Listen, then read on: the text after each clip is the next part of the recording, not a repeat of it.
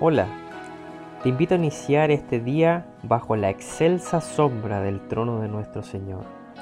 Meditaremos en un versículo de la palabra de Dios, esperando que sea esa lámpara a nuestros pies y esa lumbrera a nuestro camino, y que a la vez seamos animados, esforzados, sostenidos, y sobre todo que veamos y creamos en nuestro amado Dios y Padre Celestial.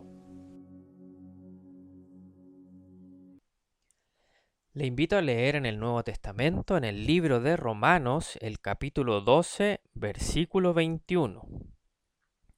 Dice así la Escritura: No seas vencido de lo malo, sino vence con el bien el mal. A lo largo de nuestra vida, siempre profundizamos en nuestros derechos y descuidamos nuestros deberes. El apóstol Pablo, guiado por el Espíritu Santo, nos entrega un sinfín de deberes que debiesen estar presentes cada día en nuestras vidas. El primero y ante todo es presentarnos delante de nuestro Dios como lo que es, el Dios Santo, el Dios sublime, el omnipotente y eterno Dios, misericordioso, que ha extendido su gran amor para con nosotros, sin ser nosotros dignos de dicho amor. Él ha entregado a su Santo Hijo Jesús, nuestro Señor, para que por medio de Él pudiésemos estar en su presencia y en comunión con Él. Por lo tanto, nuestro deber es dar el lugar que Él merece en nuestras vidas, y no lo que nos sobra. Luego el apóstol nos instruye en los deberes cotidianos. Escribe: no os conforméis a este siglo. Es decir, no miremos y contemplemos deseando lo que este mundo vive cada día, sino que miremos lo venidero, aquello lo cual nos prometió nuestro Señor, que es muchísimo mejor. Debemos también tener cuidado con el yo. Puede ser causa de tropiezo. Por otro lado, nos enseña que debemos poner en práctica el amor para con nuestros hermanos. Escribe: el amor sea sin fingimiento. Añade: amaos los unos a los otros con amor fraternal, es decir, con esmero, amando a nuestros hermanos, estando con ellos, cuidándoles. Añade: aborreced lo malo.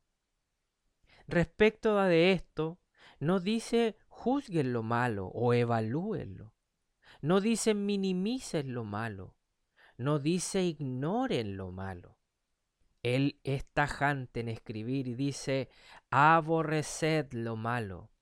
Es decir, detestar, repugnar, rechazar lo malo profundamente.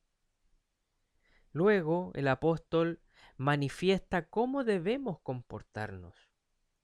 Escribe: no perezosos, que también debemos ser unánimes entre nosotros, no altivos, sino humildes, pacientes, con templanza, soportando en el Señor todo lo que está delante de nosotros, misericordiosos con aquellos que desean nuestro mal.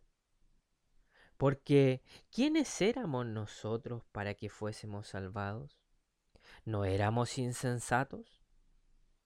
Finalmente, no debemos ser vencidos de lo malo, sino que con el bien vencer el mal.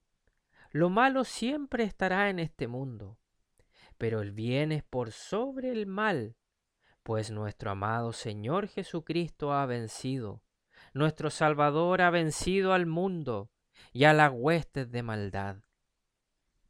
Deberes que deben estar presentes cada día en nuestras vidas, no estimando ser superiores, sino más bien honrando a nuestro Dios y Padre Celestial por su misericordia, por su grande amor y también por su guía y por su enseñanza. Termino citando el versículo de Juan, el capítulo 14, verso 15, que dice: si me amáis, guardad mis mandamientos. Que el Señor bendiga su palabra.